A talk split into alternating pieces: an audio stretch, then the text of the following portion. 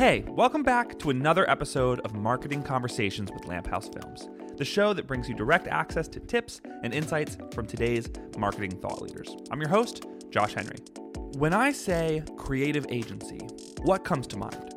My guess is the first place that you go is digital footprint. It's certainly the first place that I go. Well, today we're talking to someone whose first instinct was to think physical footprint. Antoinette Marie Johnson is an urban city planner turned graphic designer turned urban city planner again turned founder and CEO of one of the top creative agencies in Philly. And the way that she fell into design is actually pretty interesting. I am a self-taught designer. So I I really picked up graphic design in school for urban planning. It was a GIS class. So geography and information systems and the task was to design a map um, in Adobe Illustrator. I'm too hard on myself when I paint and draw. Having the computer as a tool was like I can just blame the computer if I'm not doing it right. So, Antoinette, with this newfound love for graphic design and a background in urban planning, found a market that was ready for that combination of skills. Her company, Cohere, is a creative agency that specializes in food, real estate, and hospitality. And they focus on everything from design to the built environment. I started our design firm uh, in 2009, so right around the recession. And really, design was all I had a passion for. So logo design, website mm. design. And during the recession, I found that the people who I pitched and won the most jobs were real estate developers because they were in need of pivoting um, their current model, which was either like residential sales or super high end. And mm. they needed to shift to leasing and renters. So they were willing to invest in logos and website design and whatnot. And so, after building a really good, strong portfolio of real estate brands, I realized that my background in urban planning is actually super well suited to have um, an impact on the built environment and transforming cities and urban landscapes that I feel so passionately about. So, over time, I think it was just accumulating our lane of excellence hmm. and my personal background that helped form a niche, which is now Cohere being really well known and sought after for real estate projects, hospitality, hotels, and restaurants. Those things happen to have such a built environment aspect of the hmm. user experience that we're lucky enough to to to do what we really really like to do. I think Antoinette is hitting on something really important that I wanted to stop and hang a lantern on here. Being talented at something isn't necessarily enough for a fruitful career. That's in marketing or in anything really. It's when you find that sweet spot where your talents meet your passions that the very best work happens.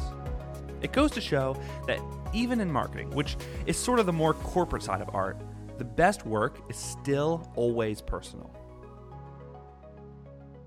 if you can create a brand or if you're doing let's say your personal brand and like career um, if you can help that brand be fully differentiated by having that sweet spot then you're on track because that you know the seth godin thousand fan rule is is real. And if you can engage people who want that particular service or expertise then you've gotten a lot farther in life. And so for us, it's you know urban uh, built environment design and branding, and then truly transforming something formerly mm. abandoned or utter, underutilized. And recently, we we got a lot more into storytelling, and so we say that you know there are abandoned and underutilized stories too, mm. not just properties. What does that um, manifest itself in when you say you guys are into storytelling? Is that through the way that you're designing the brands? Is that through film, photography?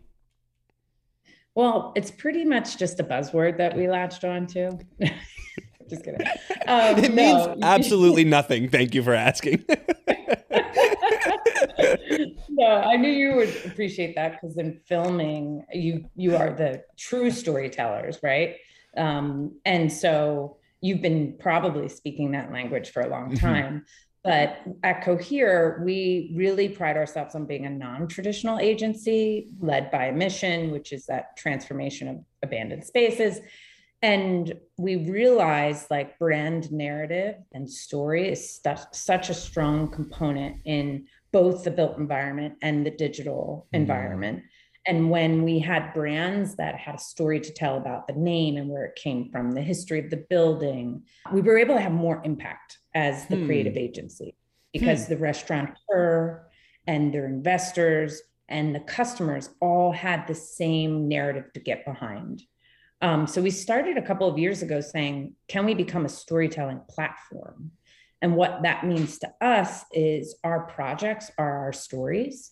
And within mm. those stories are even more stories like how did the project come to be about? What was the financial model and how is it different and who's involved? There's just layers that we can unveil, and we do that now. So, our hmm. newsletter, our social media channels, everything we touch is about our projects, but in a news like format. Yeah. So, we have com- coming to us going, we need you involved because we want the buzzworthiness that you attract.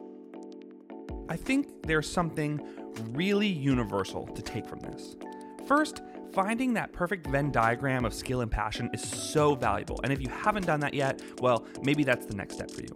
But if you have, how do you use stories to communicate that with people? And I know storytelling is one of those words that is starting to lose its meaning because it is sort of a buzzword. Everyone says they're a storyteller, but to a certain extent, we all are. And we should be, because stories are the only way that you can expect your message to stick with your listener. Whether it's the story of success that you create for your clients, or the story behind the process, like it is for Cohere, or like it is on this episode of the podcast. You can't expect your audience to care about what you have to say until you package what you have to say into a story.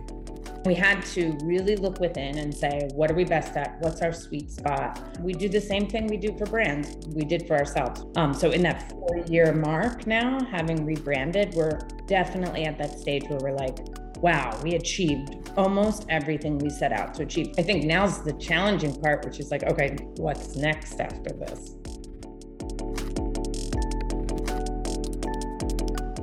Thanks for listening to another episode of Marketing Conversations with Lamp House Films.